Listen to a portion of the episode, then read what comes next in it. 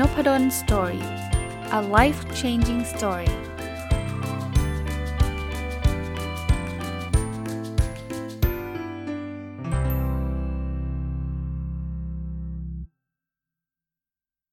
สวัสดีครับ ยินดีต้อนรับเข้าสู่นพดล story podcast นะครับ วันนี้เอาหนังสือที่ชื่อว่า productivity คิดแบบเยอรมันลงมือทำแบบญี่ปุ่น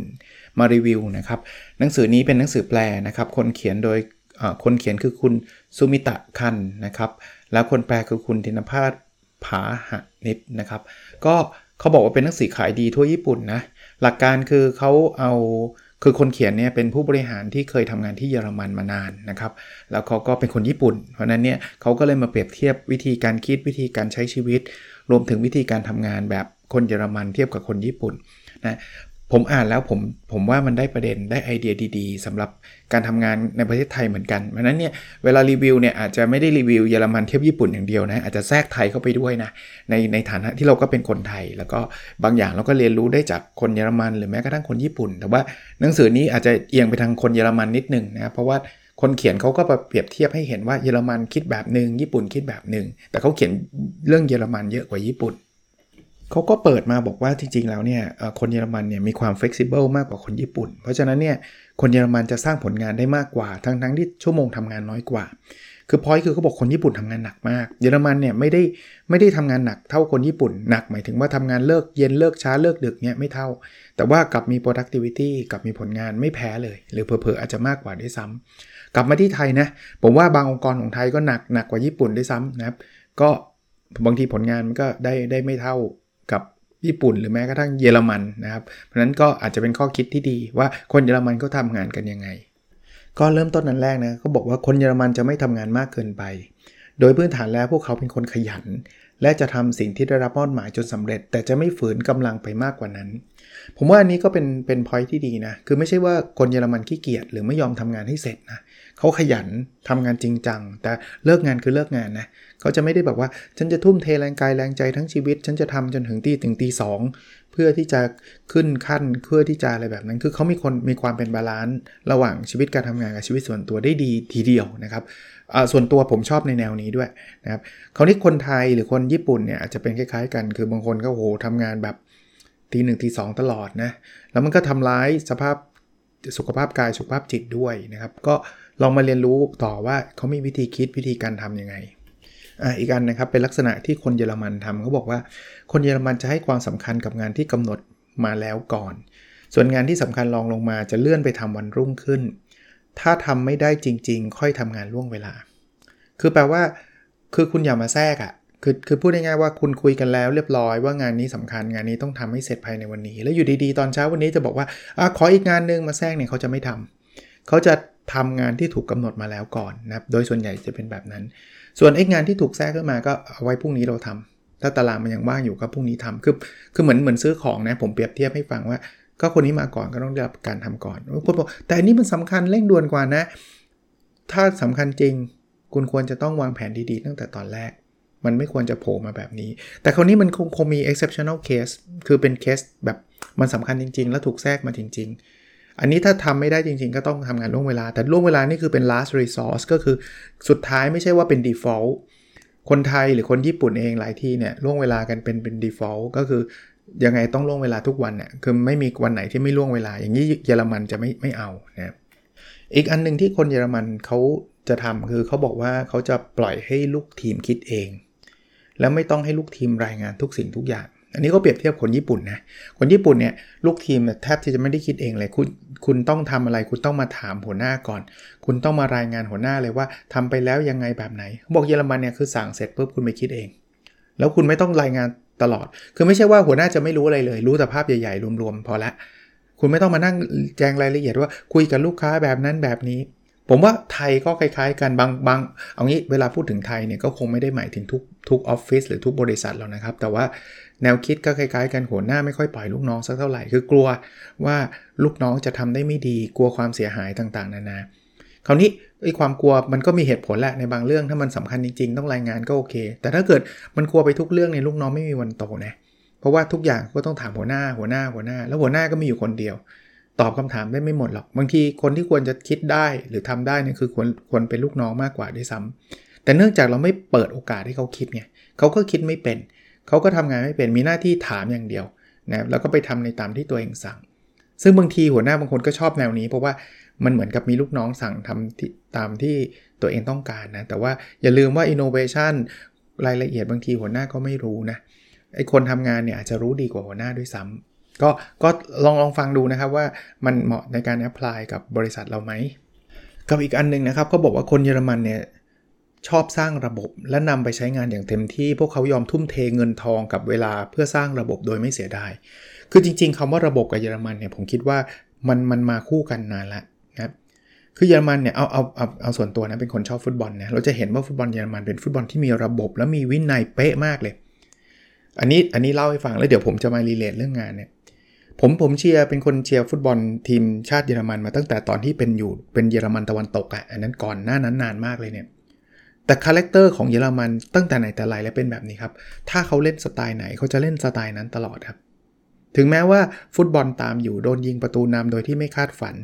เขาจะไม่เปลี่ยนแผนการเล่น เขายังเล่นต่อบอลเขาก็จะต่อบอลแบบเดิม แล้วเขาคิดว่า การทำแบบนี้เดี๋ยวสุดท้ายมันจะนำไปสู่ผลลัพธ์บางทีโดนนำสองศูนย์นะบางทีเรารู้สึกแบบเฮ้ยมันต้องโยนเข้าไปแล้วมั้งมันจะแบบจะมาต่อบอลอะไรกันล่ะมัน2อศูนย์ไม่ครับ แล้วหลาย ๆ ครั้งเยอรมันก็ชนะด้วยระบบนี้ ตามโดนนำสองศูนย์ก็ตามมาเสมอได้ โดนนำหนึ่งศูนย์ก็แซงชนะได้ เพราะฉะนั้นเนี่ยเขาเขาเชื่อมั่นในระบบมากนะการทำงานก็เหมือนกันนะเขาต้องมีระบบชัดเจนแล้วเขาเชื่อว่าถ้าเขาคิดมาดีแล้วเขาทุ่มเทไงเรื่องนี้มันมันต้องเวิร์ก เพราะฉะนั้นเขาจะทำตามสิ่งที่มันเป็นระบบ คนญี่ปุ่น คนไทยอาจจะมาคล้ายๆกัน คือบางทีเราก็อาจจะไม่ค่อยได้มีระบบมากนัก เราก็ทำแล้วแต่สถานการณ์บางอย่างเราก็ทำอันนี้อันนั้น แล้วพอมันเกิดแบบนั้นเนี่ยบางทีมันก็ขึ้นอยู่กับคนละมันไม่มีระบบไง คนนี้เก่งหน่อยตัดสินใจถูกหน่อยก็จะตัดสินใจได้ดี คนนี้ลาออกไปเป็นคนใหม่มาตัดสินใจได้ไม่เก่ง มัน subjective มันขึ้นอยู่กับคน เพราะฉะนั้นคนนี้ก็อาจจะมองสถานการณ์ได้ไม่ดีก็ตัดสินใจผิดพลาด แต่ถ้ามันมีระบบเนี่ยไม่ว่าใครเข้ามาเนี่ยมันต้องทำตามระบบนี้ครับเยอรมันเชื่อแบบนั้นนะ อีกเรื่องหนึ่งนะคือคนเยอรมันจะเป็นคนแบบนี้นะเขาบอกว่าเวลาเกิดเรื่องผิดพลาดเนี่ยถ้าเราไม่ขอบคุณคนที่มารายงาน จะไม่มีใครกล้ารายงานเรื่องที่ไม่ดี สิ่งที่ควรทำคือขอบคุณคิดหาวิธีแก้ปัญหาและดำเนินการแก้ไข ผมว่า อันนี้ทั้งไทยและญี่ปุ่นคล้ายๆกัน คือบางทีคนมารายงาน สมมุติว่าคนนั้นทำผิดเองเนี่ยนะเขามารายงานบอกว่าเออเขาลืมทำตรงนี้ไป หรือว่าเขาลืมส่งของให้กับลูกค้าเรื่องนั้นเรื่องนี้เนี่ยเราจะตำหนิเขาทันทีเลยว่า แกแย่มากใช่แกห่วยแตกบางบางทีด่าสาเสียเทเสียเลย สิ่งที่เกิดขึ้นคือบนหลังเนี่ยเขาก็อาจจะไม่อยากรายงาน คือถ้าไม่รายงานก็ไม่รู้ แล้วอ้าวทำไมลูกค้าไม่รับของใครใครใครคุยกับลูกค้าเนี่ยไม่มีใครคุย ไม่มีใครตอบ เพราะว่าถ้ายกมือยอมรับมาโดน บางทีอาจจะไม่รู้ด้วยซ้ำลูกค้าเนี่ยหงุดหงิดแล้วก็ออกจากเราไปโดยที่เราก็ไม่รู้ว่าทำไมลูกค้ารายนี้ไม่กลับมาสั่งซื้อสินค้าจากเราอีก เพราะเราไปตำหนิคนรายงานเนี่ยแต่ถ้าเกิดเราไม่ตำหนิ เช่น เขามารายงานเราเอาล่ะเขาทำผิดพลาดละแต่เราบอกเราขอบคุณเขาบอก อย่างน้อยๆขอบคุณมากเลยนะที่ช่วยมาบอกผมตั้งแต่เนิ่นๆเพราะว่าผมจะได้บริหารจัดการแก้ปัญหานี้ได้ เออ ถ้าอย่างเงี้ยคนจะกล้าที่จะรายงาน ถึงแม้ว่าจะทำผิดโอเคละพอเขาเขาก็คงไม่เจตนาจะทำผิดเอาวิธีการป้องกันต่อไปเราก็คิดหาหนทางป้องกัน ว่าจะทำยังไงให้มันไม่หลุดไปแบบนี้อีกนะแต่เราต้องขอบคุณคนที่เขา report เรา ถ้าเราไปด่าด่าด่าด่าคนก็ไม่ report ไม่ report เราก็ไม่รู้ ไม่รู้ก็เกิดความเสียหายกับทางธุรกิจ อันนี้เป็นแนวคิดของคนเยอรมันนะที่เขาเขาจะไม่ไม่ไม่ว่าหรือไม่ด่าคนที่เปิดเผยความผิด ถึงแม้ว่าจะเป็นความผิดของตัวเขาเองก็ตามอะเรื่องของการมารยาทการพูดด้วยนะ อันนี้ก็น่าสนใจเขาบอกว่าถ้าคนเยอรมันอยากได้ข้อมูลบางอย่างจากลูกค้า เขาจะรอให้ถึงช่วงที่การพูดคุยหยุดชะงัก แล้วค่อยพูดแทรกไปว่า เออคุณครับ ผมมีข้อสงสัยเกี่ยวกับเรื่องนี้ คือเยอรมันเนี่ยจะถือเรื่องพูดแทรกมากจะไม่ชอบ เมืองไทยไม่แน่อาจจะมีบ้างนะครับ พูดพูดอยู่แทรกฟึดเลยอาจบางคนอาจจะมีประสบการณ์แบบนั้นเขาบอกญี่ปุ่นก็เป็นนะ แต่ว่าผมก็ไม่ได้เชี่ยวชาญญี่ปุ่นมาก ผมก็พูดถึงเรื่องประเทศไทยเป็นหลักด้วยแหละนะครับ คือบางทีมันมันเป็นการเสียมารยาทนะกำลังกำลังลูกค้ากำลังจะพูดพูดอะไรอยู่มันเหมือนเราไม่ฟังเขาอะฉันจะเอาข้อมูลอันนี้แกพูดไปเหอะ ฉันไม่สนใจแค่นั้นก็แทรกขึ้นมาเลย อันนี้ไม่เวิร์กด้วยเยอรมันรับไม่ได้นะครับ ไม่ชอบเรื่องแบบนี้ อีกเรื่องการการบริหารเวลานี่ก็น่าสนนะเขาบอกว่า ถ้ารู้ว่าวันนั้นมีหน้าที่สำคัญต้องทำคนเยอรมันจะบริหารเวลาไม่ให้ยุ่ง และไม่ใช้เวลาไปกับเรื่องส่วนตัว สมมตินะวันนี้มันมีการประชุมใหญ่ จะจะเป็นงานที่แบบเขาเขากำหนดไว้ล่วงหน้าอยู่แล้วครับ ที่เราต้องไป present หรือต้องอะไร เขาจะไม่แทรกตารางอะไรมาในวันนั้นเด็ดขาด เพราะว่ามันมีโอกาสที่จะเกิดความยุ่งเหยิงได้ง่ายนะเขาจะไม่แทรกเวลา เอ้ย เราเดี๋ยวเรานัดพบลูกค้าคนนี้ด้วยดีกว่าไหนๆเราจะไปออฟฟิศนี้แล้วไม่เอา เพราะว่าบางทีลูกค้ามาสายบางทีลูกค้ามาเร็วบางทีคุยยืดเยื้อยืดเยื้อแล้วฉันต้องไป present ต้องไปปฏิเสธลูกค้าอีก เกิดความวุ่นวายเปล่าๆแล้วเขาก็จะไม่ใช้เวลากับเรื่องส่วนตัวในวันนั้นนะเขาจะไม่นัดลูกพาไปเที่ยว นัดภรรยาไปกินข้าว เพราะว่าเขารู้ว่าวันนี้วันสำคัญ เขาก็จะล็อกไว้สำหรับเรื่องนี้ เออ อันนี้ผมว่าก็เป็นเป็นข้อเตือนใจที่ดีนะบางทีเราก็นัดมั่วซั่วไปหมดเลยนะ แล้วก็แอสซูว่าทุกอย่างจะเป็นไปด้วยดี มันอาจจะไม่ได้เป็นแบบนั้นเสมอไป อีกเรื่องนะที่เกี่ยวกับการบริหารเวลาเขาบอกคนเยอรมันจะมุ่งมั่นทำงานครับแต่จะเป็นการมุ่งมั่นทำงานอย่างมีประสิทธิภาพเขาไม่ชอบเน้นการทำงานล่วงเวลาอะไรเงี้ยไม่ชอบเนี่ย แต่เขาจะใช้เวลาพักระหว่างทำงานให้เกิดประโยชน์สูงสุด เช่น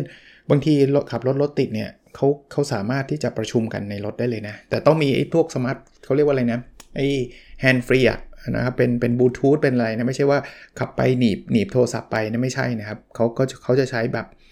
บลูทูธหลอกลำโพงอะไรเงี้ยเขาบอกว่าบางที work มากนะครับ เพราะว่ามันก็แทนที่จะรถติดอยู่เฉยๆเนี่ยเขาก็สามารถที่จะตกลงพูดคุยกันได้อย่างรู้เรื่อง อันนี้ก็คือการใช้เวลา ระหว่างทำงานให้ให้ได้เกิดประโยชน์สูงสุด แต่ไม่ใช่ว่า เออทำวันนี้ไม่เสร็จต่อเวลาจนถึง3ามทุ่มอย่างนี้เขาไม่ชอบ อีกเรื่องหนึ่งนะคนเยอรมันเนี่ยเวลาพักคือพักนะคือเขามีเวลาเขาก็ใช้เวลาเต็มที่เขาเปรียบเทียบคนเขียนเปรียบเทียบบอกว่าคนญี่ปุ่นเนี่ยไม่ค่อยใช้เวลาเลยนะครับผมว่าคนไทยหลาย ๆ คนก็เป็นนะครับไม่กล้าใช้เวลาจะต้องทำงานกันเต็มที่ แต่เยอรมันเนี่ยเขาเขาเขาลาคือลาเลยนะเท่าไหร่ก็เท่านั้นเลยแล้วบางคนบอกเจองานด่วนทำไง คนเขียนก็บอกว่าโลกนี้นะแทบไม่มีงานด่วนที่ต้องทำทันทีขนาดนั้นนะงานส่วนใหญ่ที่บอกกันว่าด่วนต้องทำทันทีเนี่ยจริงๆต่อให้เลื่อนไปถึงสัปดาห์ก็ยังหาทางออกได้ คือถ้ามันด่วนขนาดนั้นจริงๆนะเอาเอาตรงๆนะแปลว่าการบริหารจัดการเราค่อนข้างแย่แล้วล่ะนะแล้วหลาย ๆ ครั้งอันนี้ผมพูดถึงคนไทยด้วย วัฒนธรรมบางทีชอบเขียนแต่ด่วนกับด่วนที่สุดเนี่ยแต่จริงๆไม่ได้ด่วนขนาดนั้น เคยเจอไหมผู้ผู้บริหารบางคนเนี่ย ด่วนมากด่วนมากด่วนมาก ให้พนักงานทำงานอยู่ถึงตีหนึ่งตีสองแต่ว่าวันรุ่งขึ้นก็วางอยู่บนโต๊ะที่เราต้องรีบทำจนกระทั่งเสร็จ สัปดาห์หนึ่งแล้วยังไม่ได้อ่านเลย นี่มันจะด่วนอะไรอะ่ะอย่างเงี้ยมันไม่ใช่นะ บางคนคือผู้บริหารก็จะแบบด่วนทุกเรื่องไงอย่างเงี้ยอย่างเงี้ยถ้าเยอรมันเนี่ยเขาจะไม่ไม่ไม่ไม่ไม่ไม่ทำแบบนี้นะครับ อ่าแล้วเรื่องการทำงานผิดพลาดเนี่ยเขาบอกว่าพนักงานทำงานผิดพลาดได้แต่ห้ามปิดบังเด็ดขาดนะยิ่งมีข่าวร้ายต้องยิ่งรีบบอกไม่อย่างนั้นลูกค้าจะไม่ไว้ใจบริษัทอีกต่อไป อันนี้ชัดเจนนะครับคือคนเยอรมันเป็นคนที่พูดตรงนะครับเราเราสั่งงานเนี่ยต้องบอกลูกน้องนะว่าทำไมต้องทำเรื่องนี้ งานนี้ต้องทำเมื่อไหร่เป้าหมายงานคืออะไร เหตุผลประเภทที่ว่าผู้ใหญ่อยากได้เนี่ยไม่ไม่ไม่ไม่ไม่ work สำหรับเยอรมันนะครับสำหรับเยอรมัน เพราะนั้นเนี่ย ก็ต้องอธิบายเหตุผลให้ชัดเจน เพราะฉะนั้นถ้าผู้ใหญ่ก็ผู้ใหญ่ก็ต้องอธิบายลูกน้องลองลงมาว่าอยากได้เพราะอะไรนะลูกน้องลงมาก็สามารถไปอธิบายลูกน้องตัวเองได้อีกว่าอยากได้เพราะอะไร เป็นไทยเป็นไงฮะถ้าถามแบบนี้โดนโดนโดนเล่นแน่นอนนะครับอะไรก็บอกให้ทำก็ต้องทำสินะซึ่งบางที productivity มันก็ไม่เกิดนะแรงจูงใจมันก็ไม่มีไม่รู้ว่าทำไปเพื่ออะไรนะบางทีคนสั่งเองก็ยังไม่รู้นะ เออจะสั่งทำไมก็ไม่รู้กลัวมันนั่งว่างๆ ก็สั่งๆให้มันทำๆหน่อยก็แล้วกันอะไรเงี้ยก็มีนะครับแบบนั้นก็มี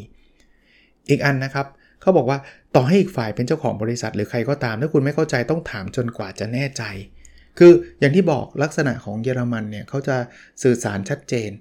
กับลูกค้าเขาก็ไม่ได้จะนอบน้อมขนาดที่แบบว่า เฮ้ยถามอะไรไม่ได้เลย อีกอันนะเขาบอกคนเยอรมันให้ความสำคัญกับครอบครัวเป็นธรรมชาติของพวกเขานะถ้าครอบครัวมีความสุขทุกคนก็จะพร้อมทุ่มเทให้กับการทำงานนะ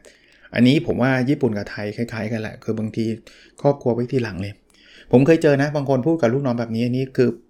first first hand experience ไม่ใช่ไม่ใช่ first hand second hand แล้วกัน แต่ว่าเป็นคนที่สนิทใกล้ชิดผมเนี่ยเคยเล่าให้ฟังนะครับ ตัวผมไม่เคยเจอตรงๆนะ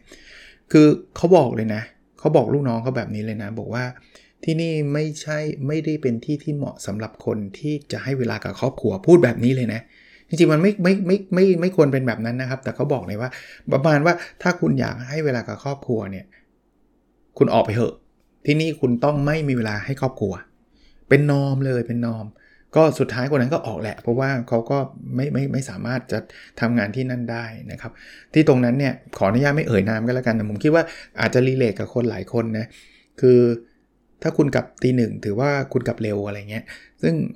ซึ่งบางทีบางคนก็นั่งอยู่เฉยๆอะคือไม่มีอะไรทำแต่กลับไม่ได้อะเพราะว่ากลับไปดูน่าเกียดกลับก่อนเที่ยงคืนดูดูน่าเกลียดอะไรเงี้ย แล้วก็ตอนเช้าก็จะต้องมาโมกันว่า เมื่อคืนกลับตีสามเอ้ยหรอเรากลับตีสี่ว่าอะไรเงี้ยโหใครกลับเด็กคนนั้นเท่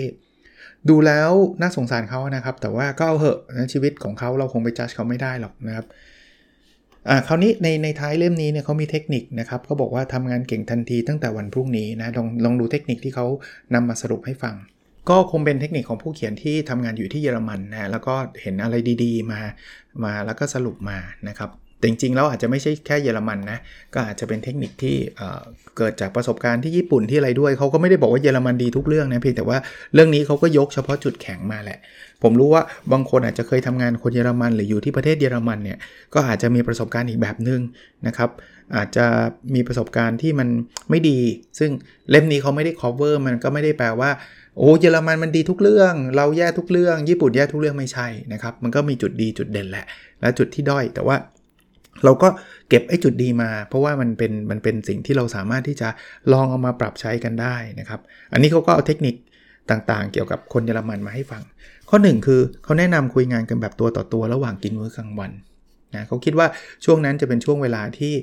ทุกคนก็ไม่ได้ทำงานอยู่แล้ว ก็ถ้ามีโอกาสก็ลองคุยกันตอนกินข้าวนะมื้อกลางวันก็มีโอกาสได้พูดคุยแลกเปลี่ยนความคิดเห็นกันได้นะครับ อันนี้ก็จะเป็นเทคนิคที่ 1 เทคนิคที่ 2 ตั้งเป้าหมายของการประชุมให้ชัดเจนอันนี้ผมชอบมาก คือประชุมเรื่อยเปื่อยเนี่ยคนเยอรมันไม่ชอบ เพราะฉะนั้นเนี่ยคุณแยกแยกให้ชัดว่าอันนี้จะต้องให้ information เฉยๆ อันนี้จะต้องตัดสินใจตัดสินใจอะไรบ้างนะครับ ถ้า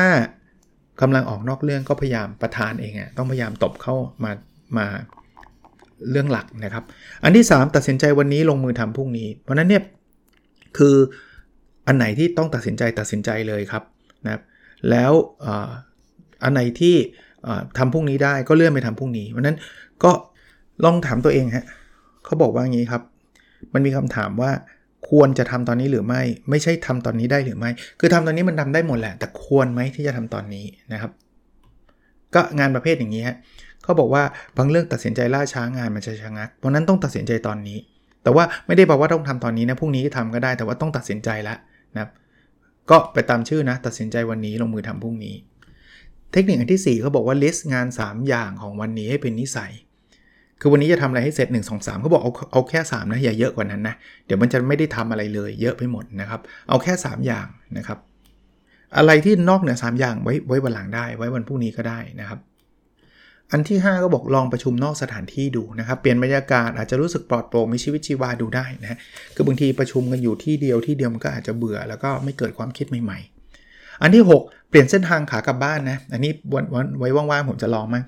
คือเขาบอกกลับทางเดิมมันก็เบื่อเบื่อนะลองเปลี่ยนทางมั่งลองเปลี่ยนวิธีการกลับบ้านจากจากจากที่ทำงานกลับมาบ้านมั่งนะครับเขาบอกว่าบางทีได้ไอเดียใหม่ๆด้วยนะ เพราะว่าผมเข้าใจว่าคนเยอรมันส่วนใหญ่ก็เดินกลับบ้านกันด้วยนะ คือคือหรือขึ้นรถเมล์รถไฟฟ้ากันนะ่ะบางทีมันก็มันอาจจะมีผ่านผ่านที่แปลกๆใหม่ ๆ ร้านค้าแปลกๆใหม่ๆ เจอผู้คนแปลกๆใหม่ ๆ อาจจะเจอไอเดียต่างๆอันที่7ฮะหาเวลาให้กับตัวเองนะครับเขาบอกว่าเวลานั่งรถกลับบ้านเนี่ยอาจจะลองปิดสมาร์ทโฟนตัดขาดเรื่องงานทำสมาธินะครับหรือใช้เวลาอยู่กับครอบครัว อย่าไปเปิดคอมอย่าไปดูแต่เรื่องงานอย่างเดียวนะครับ ก็ ลองดูนะ อ่านหนังสือทำสมาธิต่างๆ ให้เวลาอยู่กับตัวเองนะ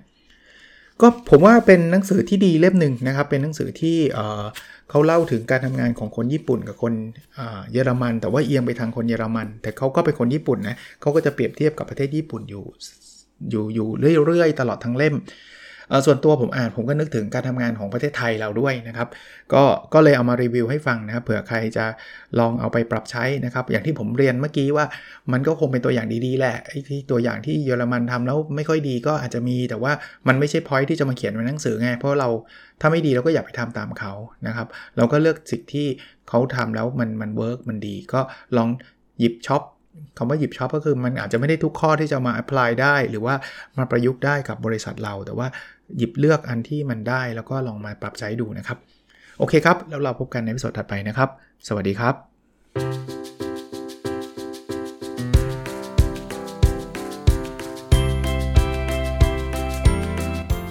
n o p a d o n Story a life changing story